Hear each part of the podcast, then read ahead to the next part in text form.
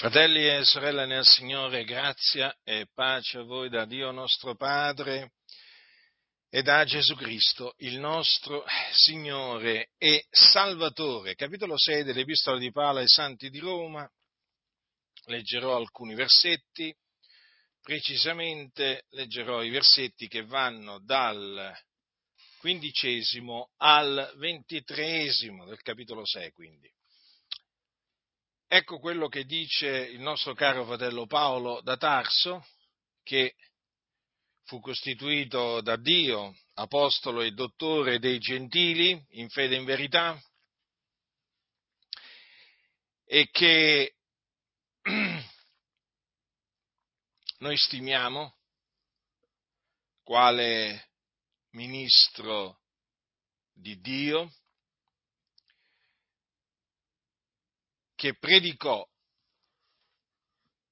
l'Evangelo di Dio e insegnò la dottrina di Cristo. Egli, benché morto, parla ancora e appunto perché parla ancora è ancora odiato. È odiato dagli ebrei, disubbidienti naturalmente, quelli che rifiutano di, di credere che Gesù è il Messia, ma è odiato anche da tante chiese evangeliche. Quelle chiese massonizzate fino alle midolle che hanno rigettato l'Evangelo e la dottrina di Cristo. Ecco perché Apostolo Paolo gli è antipatico a queste chiese, per usare un eufemismo. Ormai ho appurato che l'Apostolo Paolo è il nemico numero uno delle chiese massonizzate, che sono tante, ma veramente tante. Ma noi continueremo a predicare l'Evangelo con la grazia che viene da Dio e anche la dottrina di Cristo, che, che ne dicano le chiese massonizzate. Capitolo 6 dunque dell'Epistola di Paolo ai Santi di Roma, dal versetto 15. Che dunque? Peccheremo noi perché non siamo sotto la legge ma sotto la grazia? Così non sia. Non sapete voi che se vi date a uno come servi per ubbidirgli, siete servi di colui a cui ubbidite, o del peccato che mena alla morte, o dell'ubbidienza che mena alla giustizia?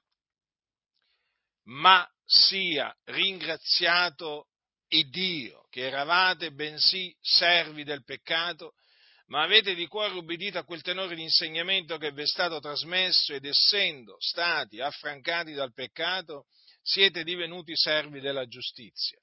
Io parlo alla maniera degli uomini per la debolezza della vostra carne, poiché, come già prestaste le vostre membra a servizio della impurità e dell'iniquità, per commettere l'iniquità così prestate ora le vostre membra a servizio della giustizia, per la vostra santificazione.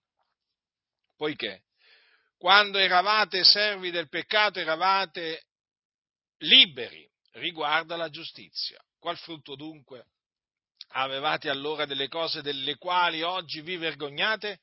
Ma ora, essendo stati affrancati dal peccato e fatti servi a Dio, voi avete per frutto la vostra santificazione e per fine la vita eterna, poiché il salario del peccato è la morte, ma il dono di Dio è la vita eterna in Cristo Gesù, nostro Signore. Dunque, dice l'Apostolo, peccheremo noi perché non siamo sotto la legge ma sotto la grazia? Sì, noi siamo sotto la grazia, ma questo non significa che abbiamo, diciamo, il diritto di peccare, di darci al, eh, al peccato.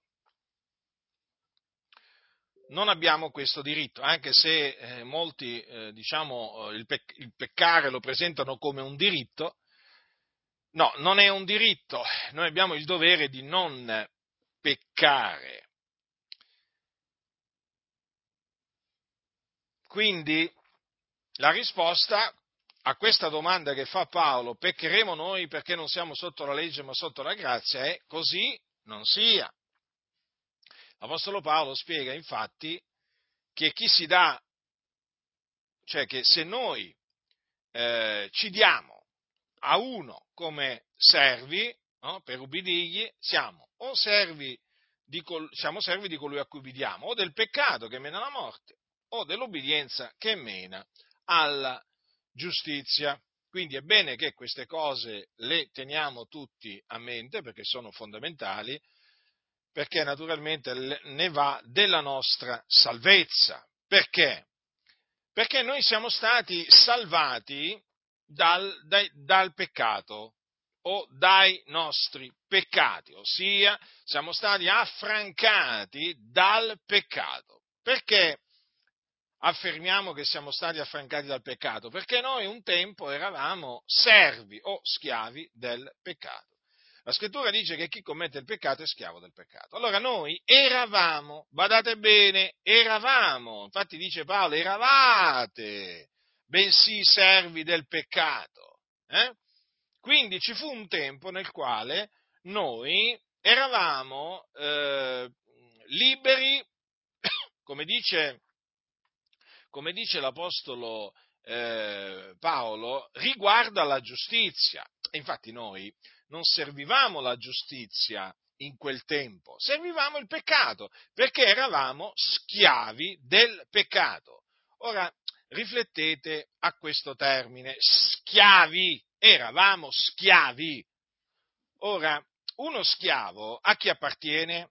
Appartiene, diciamo, a un padrone, serve un padrone. Ecco, noi fratelli nel Signore, avevamo questo padrone che era appunto eh, il peccato, definiamolo così, perché noi lo servivamo, capite? Eravamo servi del peccato. Dice l'Apostolo Paolo a, eh, a Tito queste parole, gli dice queste parole lui. Gli dice al capitolo 3, anche noi eravamo una volta insensati, ribelli, traviati, servi di varie concupiscenze e voluttà, menanti la vita in malizia ed invidia, odiosi e odiantici gli uni gli altri. Notate anche qui Paolo ricorda che cosa noi tutti eravamo. Allora, noi eravamo servi, cioè schiavi, di varie concupiscenze e voluttà, quindi non eravamo li, degli uomini liberi. Hm?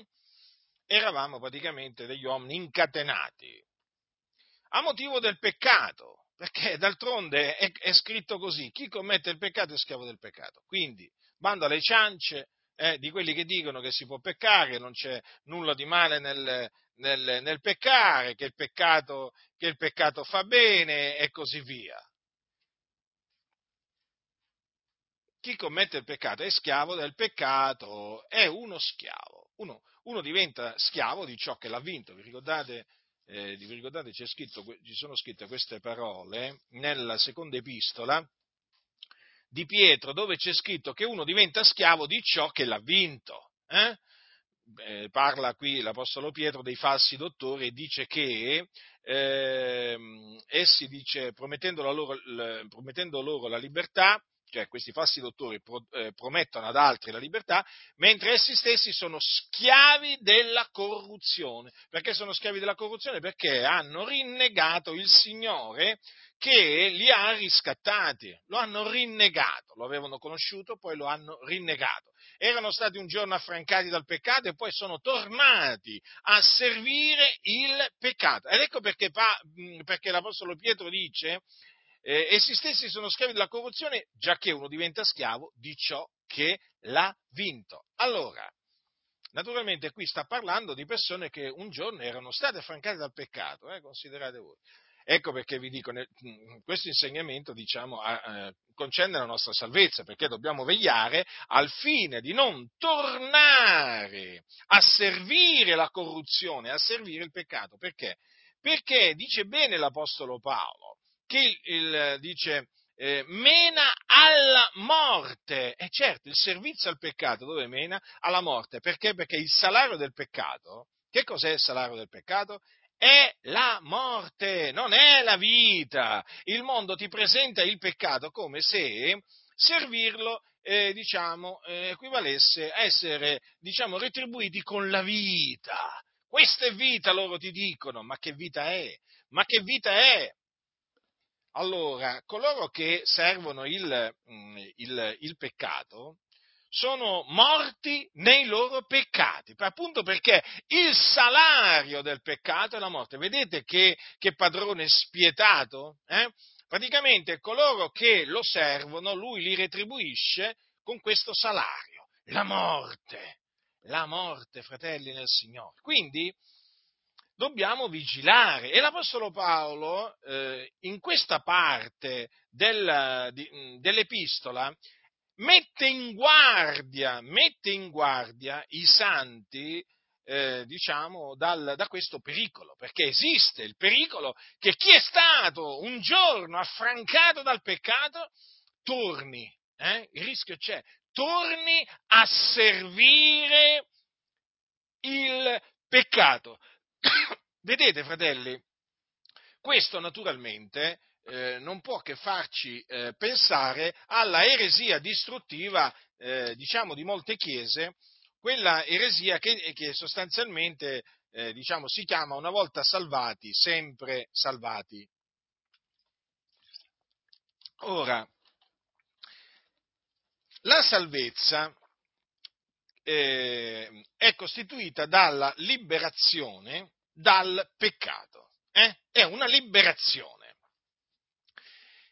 Cioè affermare che un credente che è stato salvato dai suoi peccati non può perdere la salvezza significa, equivale a dire che non può tornare a servire il peccato, quando in effetti, in effetti ci sono, c'è, ci sono, c'è l'esempio dei falsi dottori che ci mostra eh, che uno che ha creduto e quindi è stato affrancato dal peccato può tornare a eh, servire il peccato. Infatti ve lo ricordo che cosa dice l'Apostolo Pietro.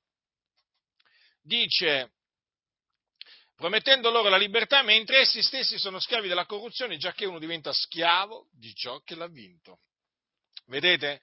Questi furono un tempo liberi, hm? liberi dal peccato, ma poi, avendo rinnegato il Signore, eh, sono ricaduti schiavi della corruzione. Capite? Praticamente, eh, da liberi che erano diventati per la grazia di Dio mediante la fede in Cristo Gesù, sono tornati ad essere degli schiavi. Dunque, vedete, l'eresia, questa dottrina, una volta salvati, sempre salvati, o una volta in grazia, sempre, sempre in grazia, viene proprio distrutta alle radici, alla base, da queste, da queste parole eh? da queste parole.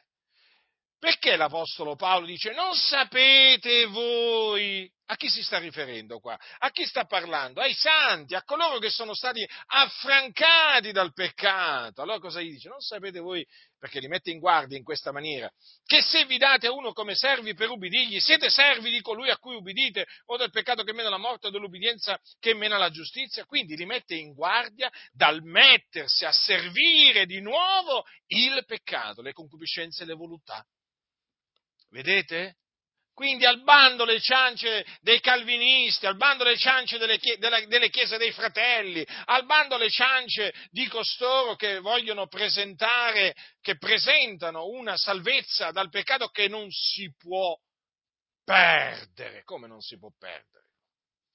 Questo vorrebbe dire che uno che è diventato libero non può tornare ad essere schiavo, mentre la Bibbia parla di persone che erano, erano diventate libere, dal peccato e poi sono diventate di nuovo schiave della corruzione. Quindi nessuno vi seduca con vani, con vani, ragionamenti, già con vani ragionamenti, perché i ragionamenti che fanno costoro sono vani, sono inutili, fanno dei discorsi pomposi, vacui, che mi danno fastidio, ma mi, mi danno un fastidio terribile.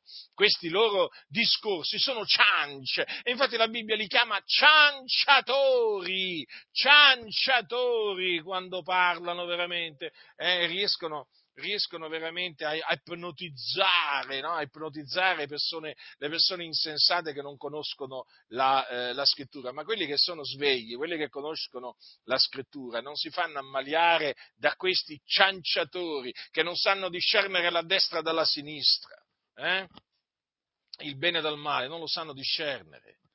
Sono ignoranti, sono profondamente ignoranti, è un dato di fatto. Vi potete accertare della loro ignoranza in qualsiasi momento. Prendeteli da parte, prendeteli in disparte questi conduttori di chiesa, parlate con loro a faccia a faccia e vedrete la spaventosa ignoranza che hanno delle sacre scritture. Ecco perché quando vanno davanti al pulpito si mettono due, tre, quattro, cinque, sei, sette foglietti, hai capito, nascosti lì nella Bibbia eh, o, o, o, in un pulpito fatto proprio, diciamo, a dovere, come si suol dire, perché adesso i pulpiti li fanno in maniera tale da poter nascondere i fogli, no? così quelli che sono seduti eh, non, possono vedere, non possono vedere i fogli. Talvolta li mettono nella Bibbia, talvolta li mettono sul pulpito, però non si possono vedere.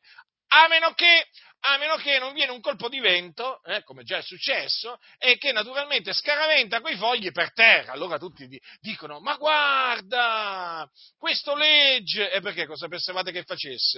Ma cosa pensavate che facesse il vostro caro pastore, che è un ignorante, che non conosce le scritture, che si deve scrivere il suo sermoncino, eh, e i preti hanno il messale, lui c'ha il sermoncino, che poi magari passerà ai suoi colleghi, eh, un ignorante, poi quando li prendi li prendi diciamo in privato, eh, non avendo quei foglietti si trovano in grandissima difficoltà, ma perché la parola di Dio non dimora in loro, non abita in loro riccamente, ecco perché eh, poi ti lasciano sconcertato eh, e non ti pare vero che tu stia parlando con un pastore, ma quali pastori? Questi sono dei funzionari di Stato che hanno fatto una scuola biblica eh, chiamata così, dove poi alla fine di due o tre anni gli hanno dato un pezzo di carta con su scritto diplomato e diciamo atto al ministero e così via. Ma è gente che non vale niente questa qui, ma questa è gente da cacciare via,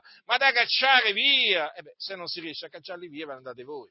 Eh? Ma credetemi, questi non sono servi del Signore sono ignoranti, persone ignoranti, eh, persone che non sanno discernere bene dal male, sono servi di Dio persone che vi incitano a peccare sono servi di Dio, voi li dovete sempre paragonare agli apostoli, paragonateli all'apostolo Paolo, metteteli, metteteli diciamo a fianco e poi vedete, eh, se non combacia la dottrina, se non combacia l'Evangelo, eh, li dovete cacciare via questi, sono impostori, le denominazioni sono piene di impostori, è ora che vi, sbarazza, vi sbarazziate di questi impostori che la massoneria ha messo lì per trascinare alla rovina, alla perdizione le anime. Ma sia ringraziato il Dio, dice l'Apostolo Paolo, che eravate, bensì servi del peccato, ma avete di cuore ubbidito a quel tenore di insegnamento che vi è stato trasmesso ed essendo stati affrancati dal peccato siete divenuti servi della giustizia. Ecco, fratelli del Signore, vedete che opera meravigliosa che Dio ha compiuto in noi? Questa è l'opera della salvezza. Il Signore, il Dio, ci ha affrancati dal peccato. Ecco che cosa significa essere stati salvati. Eh?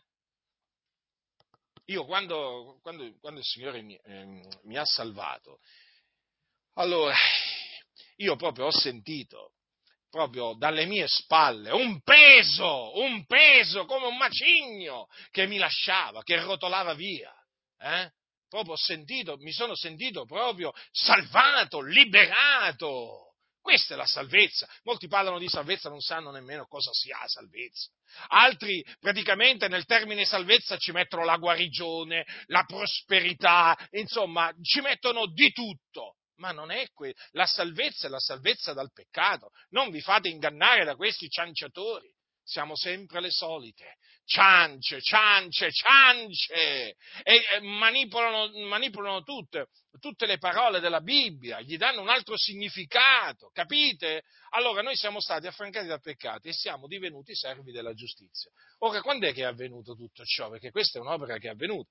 Quando noi abbiamo ubbidito all'Evangelo di Cristo Gesù. Quando noi ci siamo ravveduti, fratelli, e abbiamo eh, creduto nell'Evangelo, siamo stati affrancati dal peccato. Vedete, fratelli? Vedete, fratelli? Eh? Siamo stati liberati da ciò che ci teneva schiavi, dal peccato mediante l'Evangelo, che è chiamato infatti l'Evangelo della nostra salvazione. Eh? l'Evangelo della nostra salvazione e ce n'è uno soltanto di Evangelo, che è quello appunto che annunziavano gli apostoli di Cristo Gesù e che l'Apostolo Paolo ricordò appunto ai santi, ai santi di Corinto. Eh? Vi ricordate cosa gli disse l'Apostolo Paolo? Capitolo 15 di Primo Corinzi, dal versetto 1. Eh? Qualcuno ha detto, si sta parlando molto di Primo Corinzi, capitolo 15, eh, e, diciamo i primi versetti in questo periodo. Ah, ecco, se ne sono, se ne sono accorti. Beh, ma voglio dire, non c'è niente, non c'è niente di nuovo sotto il sole, è normale, è normale perché, voglio dire, qua è esposto l'Evangelo, voglio dire, se c'è una parola, in, diciamo, che veramente va predicata al mondo, non è forse l'Evangelo? E dove lo trovi l'Evangelo? L'Evangelo non è Giovanni 3,16, non è Romani 5,1, eh? È qui l'Evangelo, capitolo 15 di Primo Corinzi, eh? Ma pare che ad alcuni gli dia fastidio gli dia fastidio questa enfasi che mettiamo su queste parole dell'Apostolo Paolo, gloriose parole, meravigliose parole, sono le parole mediante le quali noi che eravamo schiavi del peccato siamo stati affrancati dal peccato, ditemi voi, ma io non dovrei, diciamo, entusiasmarmi eh, a motivo di queste parole, fatemi capire, eh? Ma dico, la gente si entusiasma per, per un pallone pieno d'aria no? che, viene gettato, che, viene gettato, dentro una rete Mm? Parlo del gioco del calcio o per esempio in un cestino, in un, eh, vabbè, chiamato in inglese basket, in, un, in, una cesta, no? Io giocavo a pallacanestro, mi ricordo ancora, e quando facevo, quando facevo canestro, gioivo, gioivamo, saltevamo, gridevamo e poi c'era il pubblico, c'era il pubblico e ogni tanto diciamo venivano un po' di persone a, a vederci no? e tutti diciamo si esaltavano quando, quando appunto la loro squadra fa, gettava quella palla piena d'aria dentro appunto quel cesto, eh, dentro il basket, così è chiamato in inglese, no?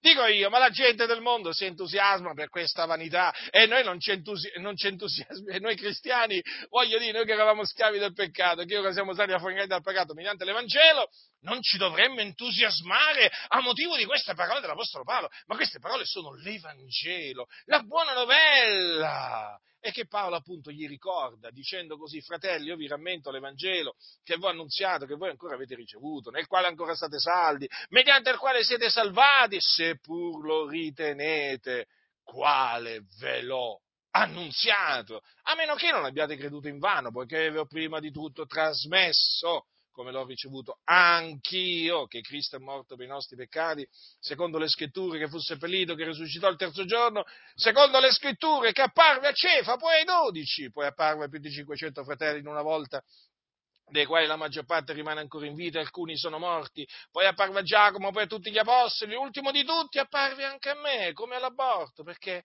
io sono il minimo degli apostoli, non sono degno d'essere chiamato apostolo perché ho perseguitato la Chiesa di Dio, ma per la grazia di Dio.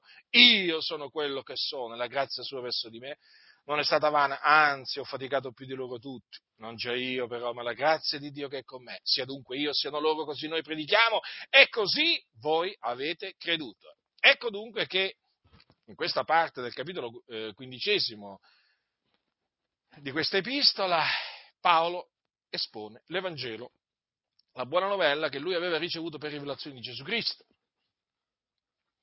Dunque Cristo è morto per i nostri peccati secondo le scritture, fu seppellito, risuscitò il terzo giorno secondo le scritture, apparve i testimoni che erano stati innanzi scelti da Dio.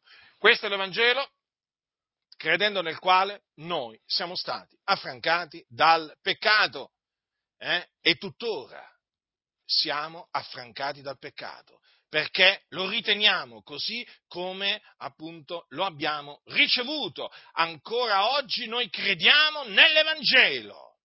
Sì, ancora oggi. E allora, fratelli nel Signore, quale meraviglioso messaggio è l'Evangelo? Quanto è importante l'Evangelo. Ora siamo stati affrancati dal peccato mediante l'Evangelo perché? Perché l'Evangelo è potenza di Dio, fratelli. L'Evangelo, dice Paolo, è potenza di Dio per la salvezza d'ogni credente. Eh? Quando dice per la salvezza, lì vuole dire per l'affrancamento dal peccato. Avete capito? Ecco, d'ogni credente, del giudeo prima e poi del greco, poiché in esso la giustizia di Dio è rivelata da fede a fede, secondo che è scritto, ma il giusto vivrà per fede. Ma vi rendete conto quanto, è, quanto sia potente eh, l'Evangelo, fratelli nel Signore? Vi rendete conto quanto sia potente l'Evangelo di Dio che annunziava l'Apostolo Paolo? Eh? Chi crede in esso viene affrancato dal peccato, cioè i peccatori vengono salvati dai loro peccati, gli omosessuali, i ladri, gli ubriaconi, i bestemmiatori, gli stregoni, gli adulteri, i, i, i fornicatori, gli avari, gli oltraggiatori, eh, eh, i rapaci, gli ingiusti, gli omicidi vengono affrancati dal peccato. Eh? fratelli, dovete riflettere a queste cose. Chi è che può, cioè come può un peccatore, uno schiavo del peccato, diventare libero dal peccato? O meglio, come può diventare servo della giustizia? Solamente mediante l'Evangelo, solamente credendo nell'Evangelo. Quindi bisogna annunziargli l'Evangelo. Bisogna annunziargli l'Evangelo. Eh? Non uno dei tanti Evangeli che vanno per la maggiore oggi, che sono altri Vangeli. Quelli non sono potenza di Dio per la salvezza d'ogni credente. Eh? I Vangeli, Gesù ti ama, ti accetta così come sei, Dio ha un piano per te, vuole cambiare la tua vita. Eh? Mm? Dio è interessato a te, alla tua famiglia, ti vuole dare un avvenire, eh? magari in banca. Mm? Beh, sapete, eh, per, per alcuni l'Evangelo, dicono, è emancipazione. Questo significa che se sei povero, poi il Signore ti farà diventare ricco. Eh già. E infatti questi predicano un altro Vangelo. Capite, fratelli, state attenti a quelli che vi presentano un altro Vangelo. Costoro sono anatema, anatema. Quell'Evangelo che loro annunziano non è potenza di Dio per la salvezza, appunto, d'ogni credente. Non lo è, non lo è. Qui dice l'Evangelo, perché esso, e qual è esso? Quando dice esso è l'Evangelo, quello che annunziava l'Apostolo Paolo. Quindi chi sostituisce l'Evangelo che annunziava Paolo con un altro Evangelo, io vi posso assicurare che non vuole la salvezza dei peccatori. Chi annunzia ai, agli uomini un altro Vangelo non vuole la salvezza dei peccatori. Ma voi avete riflettuto su quanti eh, peccatori pullulano la domenica diciamo, nei locali di culto delle comunità evangeliche. Ci avete mai pensato a quanti peccatori, peccatori d'altronde lo dicono loro stessi di essere dei peccatori, eh? lo dicono loro stessi, eh? ci mancherebbe. Che non mi vengano a dire che io adesso, no, no, lo dicono loro, io appunto mi baso sulle loro, sulle loro parole, dicono siamo dei peccatori, appunto, sono dei peccatori, quindi sono schiavi del peccato, lo dicono con la loro stessa bocca. Come mai dicono siamo dei peccatori? Fatemi capire, come mai lo dicono? Perché non sono mai stati affrancati dal peccato. E perché non sono mai stati affrancati dal peccato? Domanda, risposta, perché non hanno mai creduto nell'Evangelo. Semplice, semplice, molto semplice, vero? Eh beh sì, qualcuno dirà, ma tu fai le cose semplici, Giacinto. Non è che io le faccio semplici, le cose sono semplici. Eh? Allora, siamo stati affrancati dal peccato, quindi liberati dal peccato e siamo diventati servi della giustizia. Ecco che cosa siamo. Ma io talvolta dico, ma è così semplice, così chiaro quello che sta scritto. Perché questi non dicono siamo servi della giustizia? Perché non lo dicono? No, invece dicono siamo peccatori, che equivale a dire siamo schiavi del peccato. È evidente, è evidente, perché loro non hanno sperimentato la liberazione dal peccato, ma d'altronde, ma d'altronde, ascoltando questi cianciatori eh, che gli predicano un altro Evangelo, Eh, cioè, come fanno? Ah, in che cosa possono credere? Ma in che cosa possono credere? Nelle favolette, eh? Nelle ciance.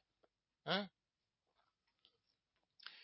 Invece, quando viene predicato l'Evangelo, eh, basta che veramente appena colui che, vedete fratelli, chiede a Dio ascolta le parole di Dio. Vi posso assicurare che siccome che l'Evangelo è parola di Dio, quando tra l'uditorio eh, di coloro a cui viene annunziato l'Evangelo eh, c'è uno eh, che è stato eh, ordinato a vita eterna, io non lo so chi è, naturalmente, ma il Dio sì, c'è uno che è stato eletto a salvezza prima della fondazione del mondo.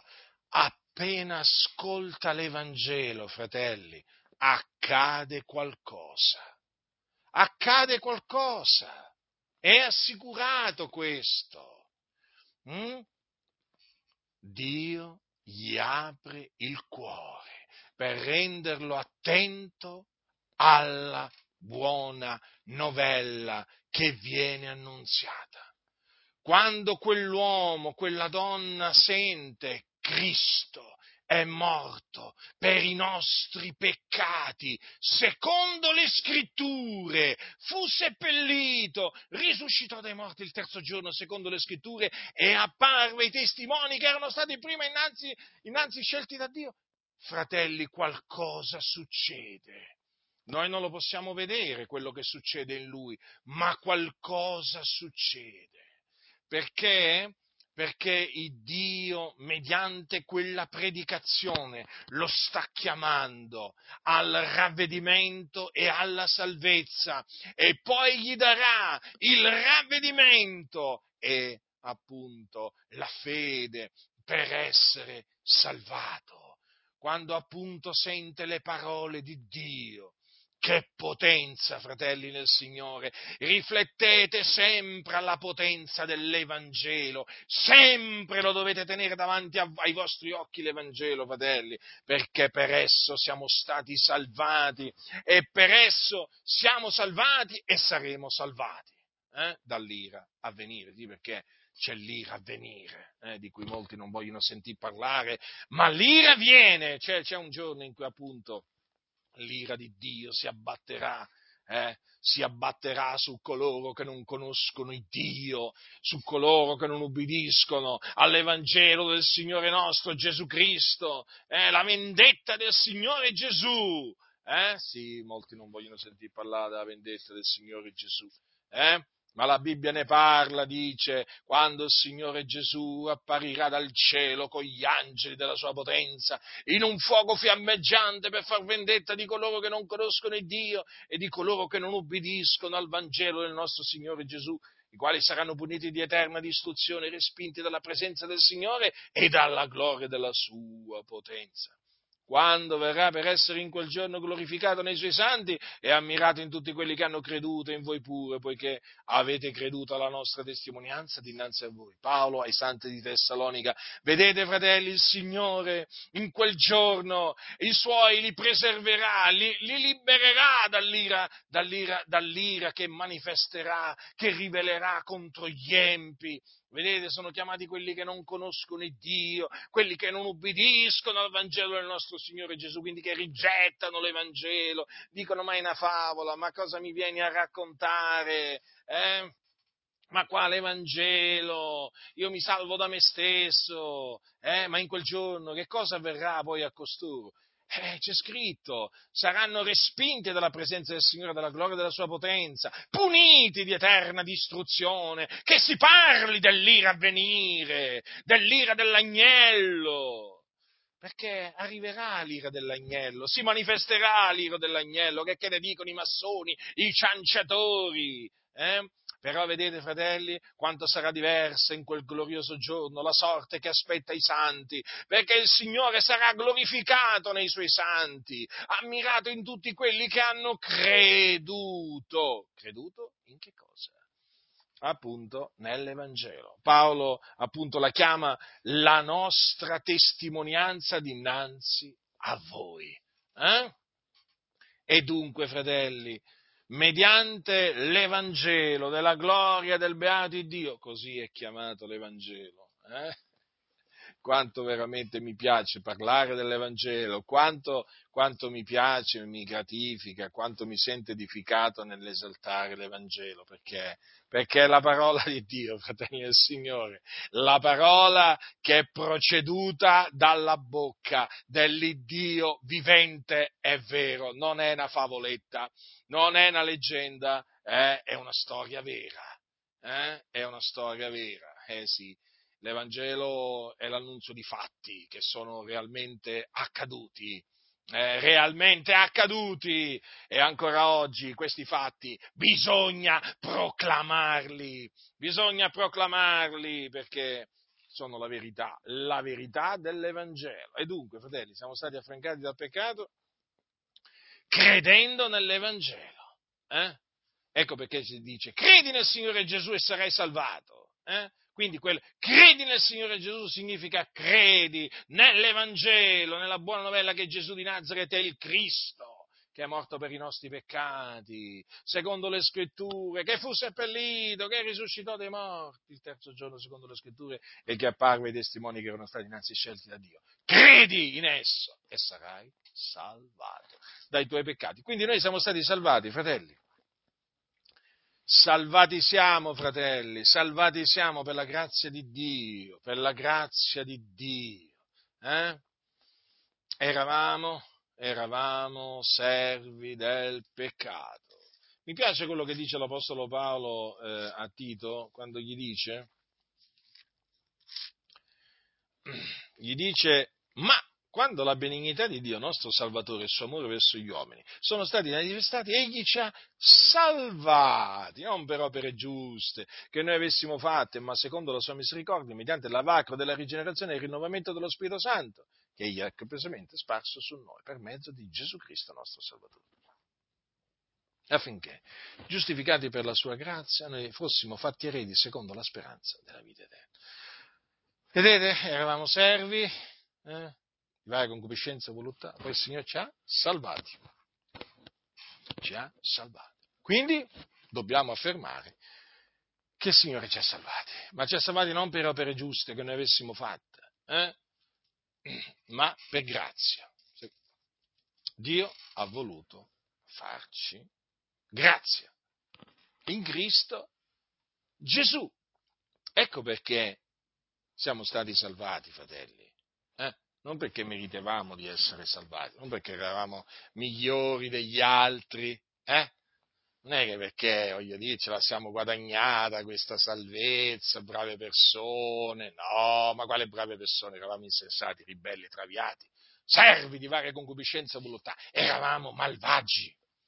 Eravamo malvagi. Ci sono tanti predicatori che dicono, beh, ma insomma, l'uomo, sostanzialmente l'uomo nasce, nasce buono, l'uomo è buono l'uomo è buono. Ma dove sta scritto che l'uomo è buono? Ma dove sta scritto?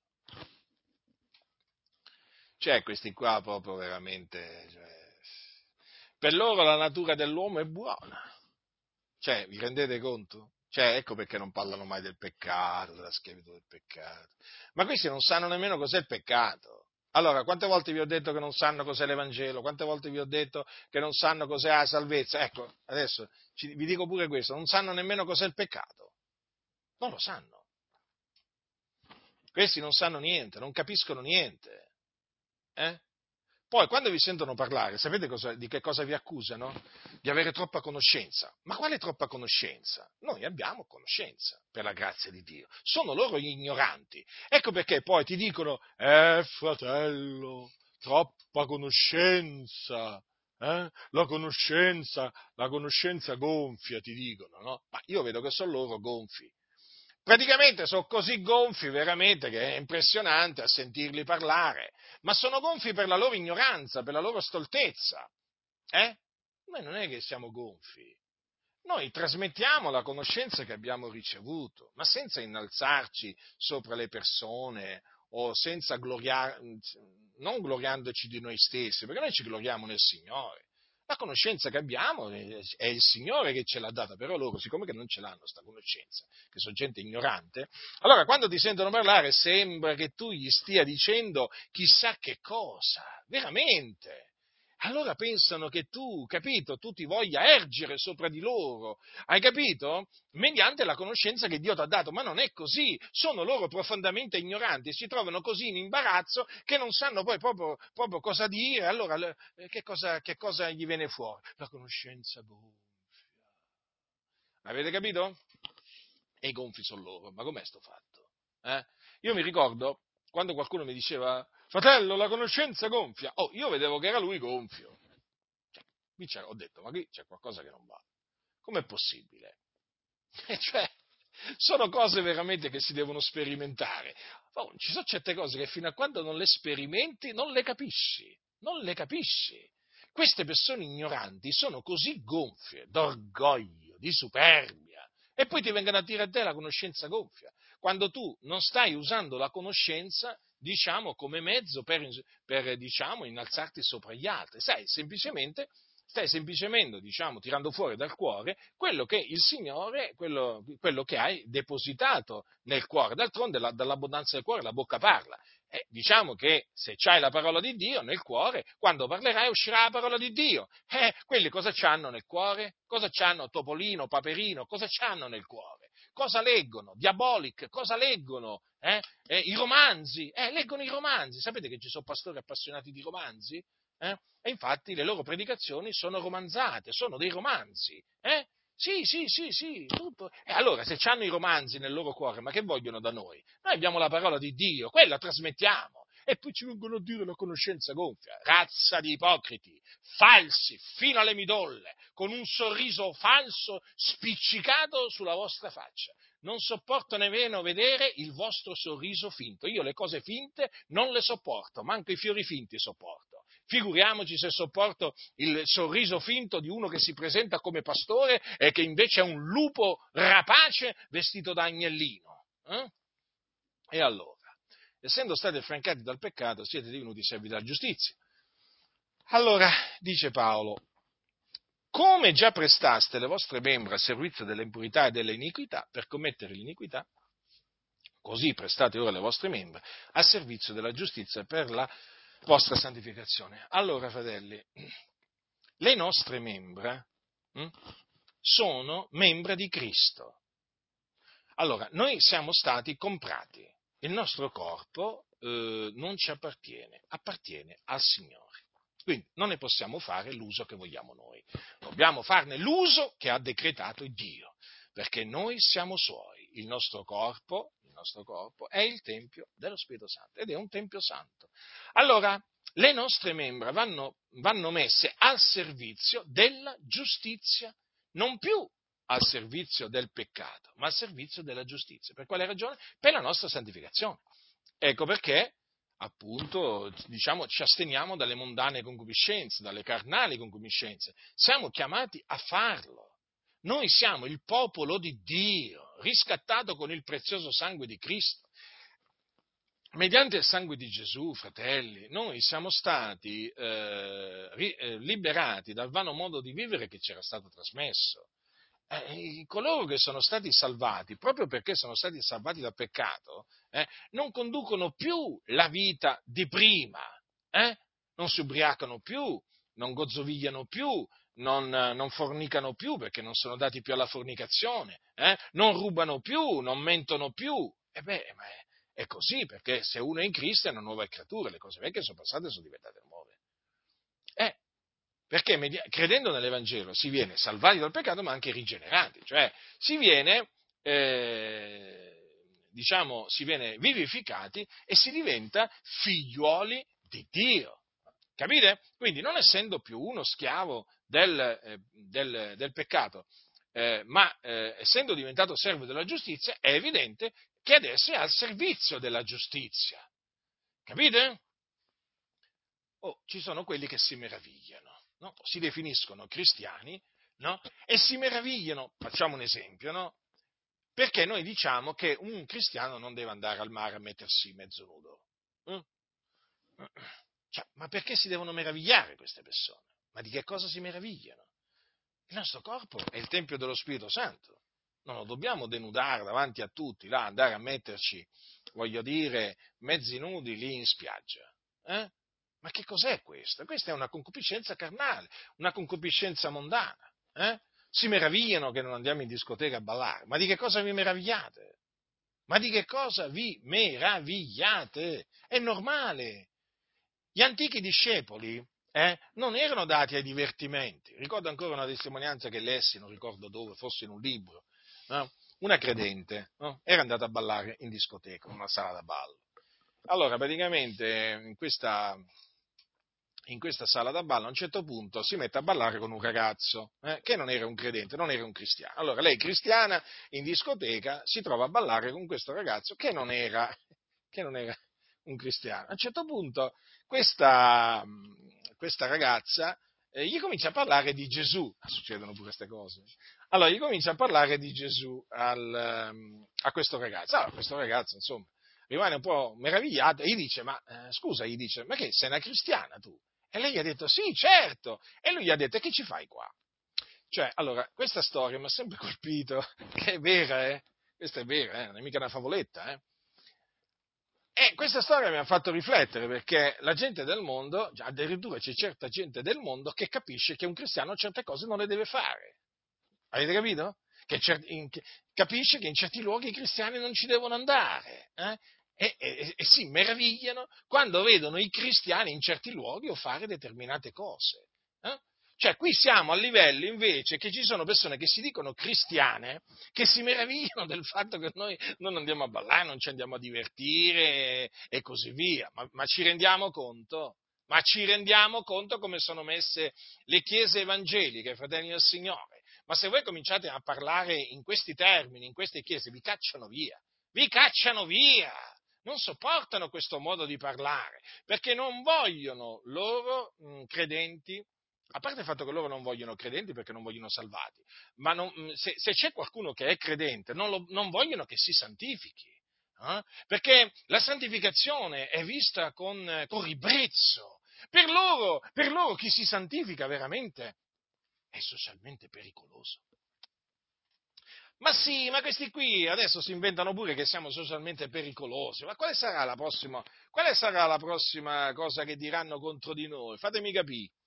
Fatemi capire, che dirà, quali saranno le prossime nefandezze che diranno contro di noi? Adesso si sono inventati che siamo socialmente pericolosi. Boh qui se c'è qualcuno socialmente pericoloso sono proprio questi, sono proprio questi qua che non riescono a discernere la destra dalla sinistra, che non riescono a discernere la voce, la voce di Dio da quella, da quella, del diavolo. Ecco chi sono quelli che sono socialmente pericolosi, che poi lo dimostrano di essere socialmente pericolosi. Ne ho conosciuti io di questi veramente che sono, vi posso assicurare, socialmente pericolosi pericolosi, infatti per quello che li esortiamo a ravvedersi e a convertirsi, proprio perché sono pericolosi socialmente, loro, loro, quelli che rigettano la parola dell'Iddio vivente e vero, quelli che della santificazione non ne vogliono nemmeno sentire parlare, solo la parola li turba, solo la parola li turba.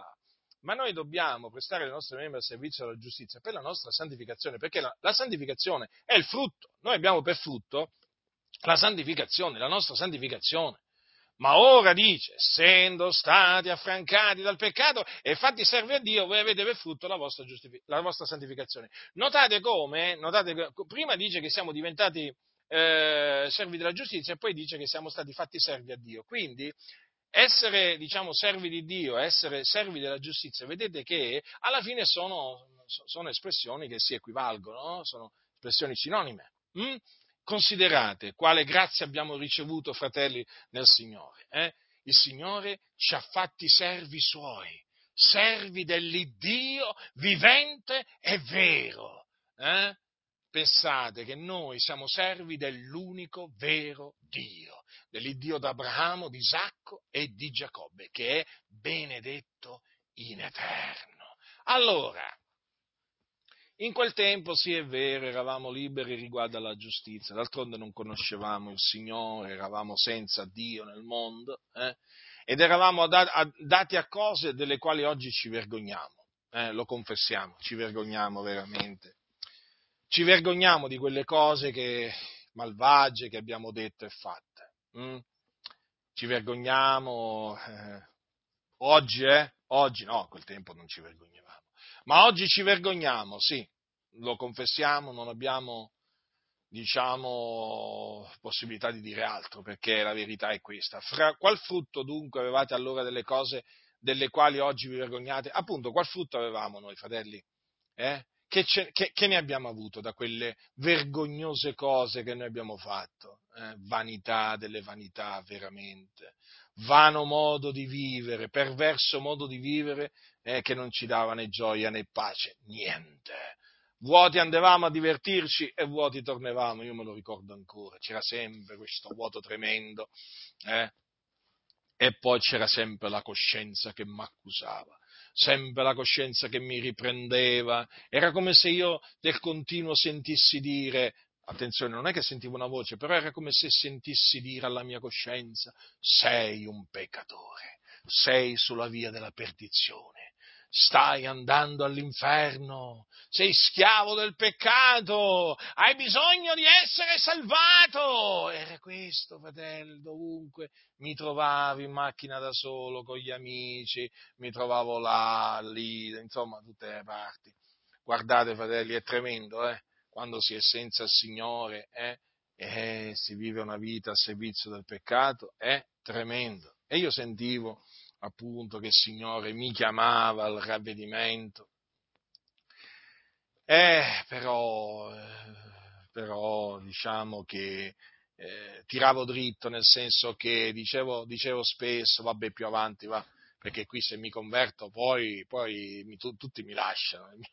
Io avevo sempre, ero assillato da questo pensiero, dicevo sempre tra me e me, oh qui più tardi mi, mi, converto. Io ragionavo così, ero un ragazzo, tenete presente, un adolescente, no?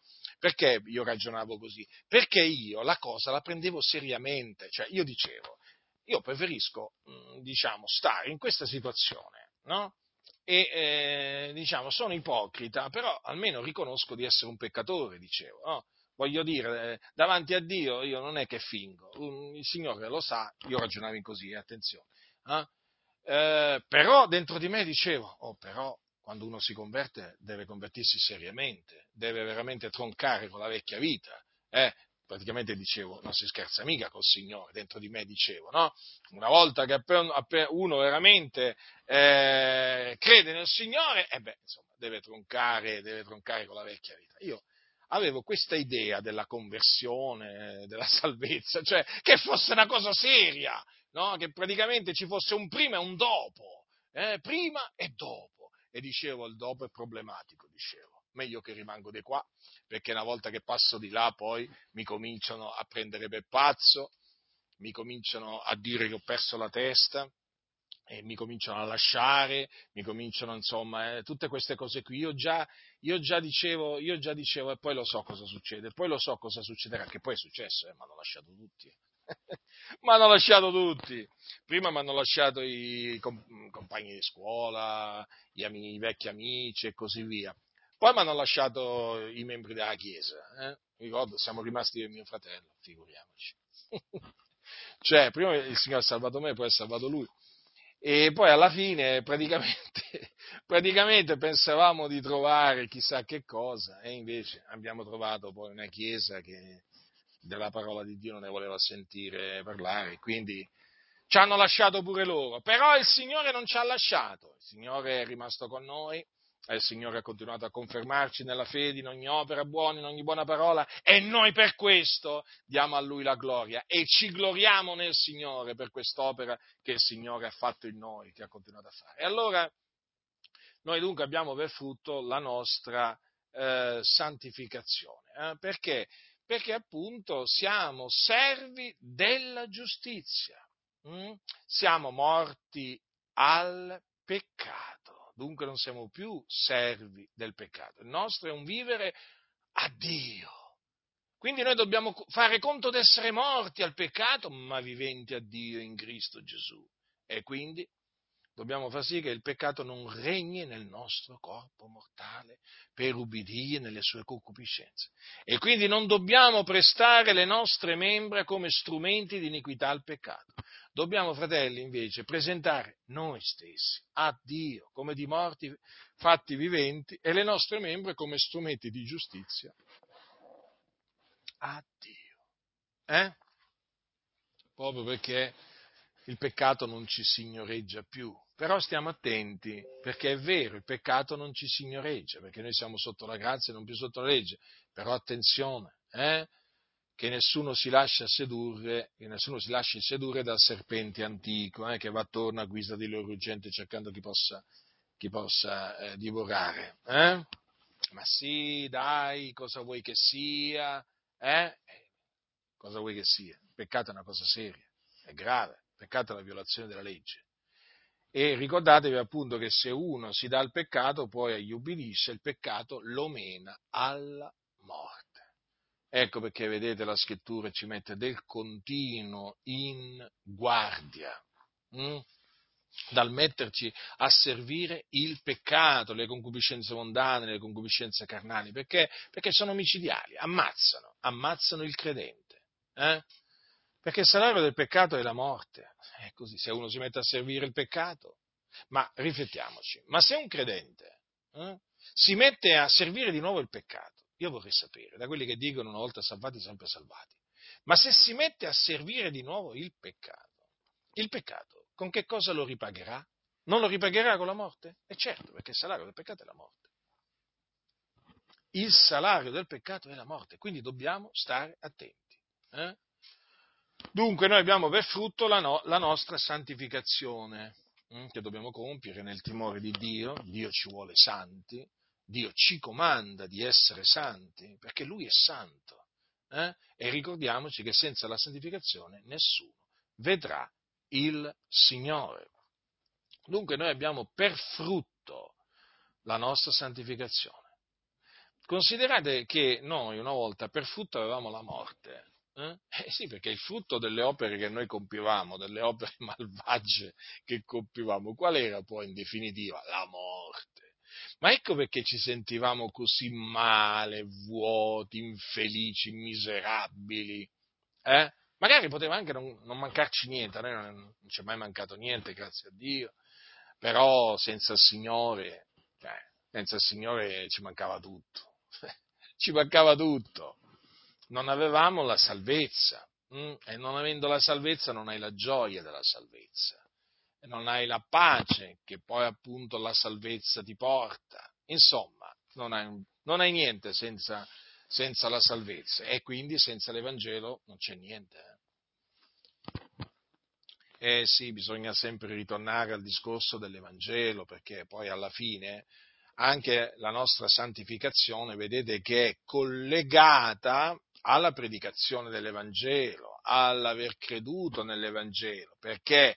Perché noi non potremmo procacciare la santificazione se non fossimo stati affrancati dal peccato e quindi se non fossimo diventati servi della giustizia. Vedete dunque, fratelli, la parola di Dio, come alla fine, come le cose si integrano, eh? Veramente è meravigliosa la parola di Dio. D'altronde tutto questo fa parte del piano di Dio eh, del piano di Dio eh, per i suoi. E quindi noi dobbiamo prestare attenzione a quello che è il piano di Dio. E dunque dobbiamo prestare attenzione ai, ai comandamenti di Dio, hm? alla volontà di Dio verso di noi, perché sono cose importanti. Dunque, ma ora essendo stati affrancati dal peccato e fatti servi a Dio, voi avete per frutto la vostra santificazione e per fine la vita eterna. Eh sì, c'è un frutto e c'è il fine. Mm? C'è il frutto e c'è il fine. Il fine è la vita eterna. La vita eterna che è il dono di Dio in Cristo Gesù, nostro Signore. Il Dio ci ha dato la vita eterna in Cristo Gesù. Sì, ci ha dato la vita eterna. E mm, abbiamo ricevuto la vita eterna credendo nell'Evangelo, credendo nel Signore Gesù Cristo. Mm? Quante cose si ottengono credendo nell'Evangelo, eh? Qualcuno naturalmente magari sente per la prima volta, mi sente per la prima volta predicare sull'Evangelo, ah dice, oh, ma questo è fissato con l'Evangelo, sì sì, chiamami fissato, chiamami pure fissato con l'Evangelo, non c'è problema, eh? io sono, sono veramente contentissimo di annunziare l'Evangelo, Dio mi ha appartato per l'Evangelo e mi ha, mi ha mandato a predicare l'Evangelo, quindi è normale che mi dicano che io sono fissato con l'Evangelo. Eh, guai se non fossi fissato con l'Evangelo. Eh? Se, ci sono quelli fissati con le favole, con i romanzi. Eh? Beh, io preferisco essere fissato con l'Evangelo della gloria del beato Dio, eh, mediante il quale io sono stato salvato, strappato alle fiamme dell'inferno dove ero diretto, eh? e mediante il quale vengono salvate anime, strappate anime dalle fiamme dell'inferno. Sì, sì, chiamatemi pure fissato, fissato dell'Evangelo, eh? o fissato nell'Evangelo. Mm, lo sono. Eh? nel senso naturalmente che ci tengo a predicare l'Evangelo, a ribadire l'Evangelo, eh, a, bandire, a, bandire, l'Evangelo nel senso a fare da banditore, capite? Eh, avete presente in certi mercati ancora oggi, no? Sentite quello che bandisce no? il, pro, il, proprio prodotto, no? che può essere il pesce, la carne, la pasta e così via. Ecco, io, io diciamo bandisco l'Evangelo, l'Evangelo della gloria del beato di Dio. Allora, mediante la fede nell'Evangelo abbiamo ricevuto la vita eterna. Eh? Vi ricordate Gesù, eh, vi ricordate cosa c'è scritto in, Giovanni? Chi crede nel figliolo ha vita eterna. Eh? Nella, prima, nella, prima, epistola, nella prima epistola di, eh, di, Giovanni, invece, leggiamo, leggiamo queste parole. Eh? Chi crede nel figliolo di Dio ha quella testimonianza in sé, chi non crede a Dio l'ha fatto bugiardo, perché non ha creduto alla testimonianza che Dio ha reso circa al proprio figliolo. La testimonianza è questa, e Dio ci ha data la vita eterna, e questa vita è nel suo figliolo. Chi ha il figliolo ha la vita, e chi non ha il figliolo di Dio non ha la vita. Io vi ho scritto queste cose affinché sappiate che avete la vita eterna, voi che credete nel nome del figliuolo di Dio. Ecco, fratelli, noi sappiamo hm, di avere la vita eterna. Questa vita eterna, la vita eterna ce l'abbiamo media- mediante la fede nel Signore Gesù Cristo. Eh? Quindi noi non siamo presuntuosi, eh? come alcuni ci accusano di essere. Ah, voi siete dei presuntuosi perché dite di avere la vita eterna. Beh, se siamo presuntuosi noi, allora erano presuntuosi pure gli apostoli. Eh? Dio, ci la, Dio, ci ha dato la vita eterna in Cristo Gesù, chi, perché chi crede nel figliolo ha vita eterna. Noi crediamo che Gesù di Nazareth è il Cristo, il figlio di Dio, e appunto credendo, credendo in Lui, eh, noi abbiamo vita eterna, fratelli, vita eterna. Quindi abbiamo la certezza che quando moriremo eh, andremo ad abitare con il Signore in cielo. Eh? In cielo. Luogo meraviglioso, luogo di conforto, luogo nel quale appunto si riposano, si riposano dalle loro fatiche quelli che muoiono nel Signore, dove ci hanno già preceduti fratelli e sorelle che hanno finito il loro corso, hanno osservato la fede fino alla fine, il Signore li ha accolti nel suo, li ha salvati nel suo regno celeste. Quindi serviamo la fede, fratelli nel Signore, fino alla fine, santifichiamoci fino alla fine, eh, prestando le nostre membra, che sono membra di Cristo, al servizio della giustizia per la nostra santificazione. E il Signore sarà con noi, il Signore ci confermerà, il Signore porterà avanti l'opera sua in noi perché Egli è fedele. Egli è il fedele. Noi siamo veramente grati a Lui perché Egli si è dimostrato sempre fedele nei nostri. Nei nostri confronti. Dice, dice, bene l'Apostolo Paolo, voglio concludere con queste, con queste parole del nostro caro fratello Paolo, diceva bene l'Apostolo Paolo, diceva se siamo infedeli egli rimane fedele perché non può rinnegare se stesso. Eh, lo dobbiamo riconoscere, fratelli nel Signore. Il Signore nonostante nostre infedeltà, nostre mancanze, nostre disubbidienze. Eh? Il Signore è rimasto fedele, ci è rimasto fedele, Lui veramente. Il Signore veramente è fedele, fratelli. Umiliamoci sempre nel, nel suo cospetto, non innalziamoci mai perché siamo niente. Se oggi, se oggi siamo qua è per la sua fedeltà per la sua fedeltà. Vedete, dice, dice Giovanni nella sua prima epistola, se confessiamo i nostri peccati, egli è fedele e giusto da rimetterci i peccati e purificarci da ogni iniquità. Vedete? Qui c'è ancora la fedeltà di Dio. Eh? E quante volte abbiamo visto la fedeltà di Dio nei nostri confronti, fratelli? Eh? Quante volte abbiamo visto il Dio perdonarci, eh, i nostri peccati, rimetterci i nostri peccati. È la dimostrazione che la parola di Dio è verità. Se confessiamo i nostri peccati, Egli è fedele e giusto da rimetterci i peccati e purificarci da ogni iniquità. Dio è fedele, Dio è buono verso quelli che lo amano, lo temono. Quindi manteniamoci attaccati al Signore, fratelli, e non distogliamo mai i nostri occhi appunto dalla grazia di Dio salutare per tutti gli uomini che è apparsa, ma badate bene a questo, è apparsa e ci ammaestra a rinunziare all'impietà e alle mondane concupiscenze per vivere in questo mondo temperatamente, giustamente e piamente, aspettando la beata speranza e l'apparizione della gloria del nostro grande Dio e Salvatore Cristo Gesù, il quale ha dato se stesso per noi fin di riscattarci da ogni iniquità e di purificarsi un popolo suo proprio zelante nelle opere buone. Ho letto dall'epistola di Paolo a Tito. Notate dunque che la grazia di Dio è apparsa, ma essa ci ammaestra anche, eh? ci ammaestra a rinunziare all'impietà e alle mondane concupiscenze e già, perché noi dobbiamo santificarci e per santificarci appunto dobbiamo rinunziare all'impietà e alle mondane concupiscenze. Eh? In attesa dell'apparizione del nostro Signore Gesù dal cielo, in quel glorioso giorno, quando noi saremo, quando Egli sarà appunto glorificato in noi, eh?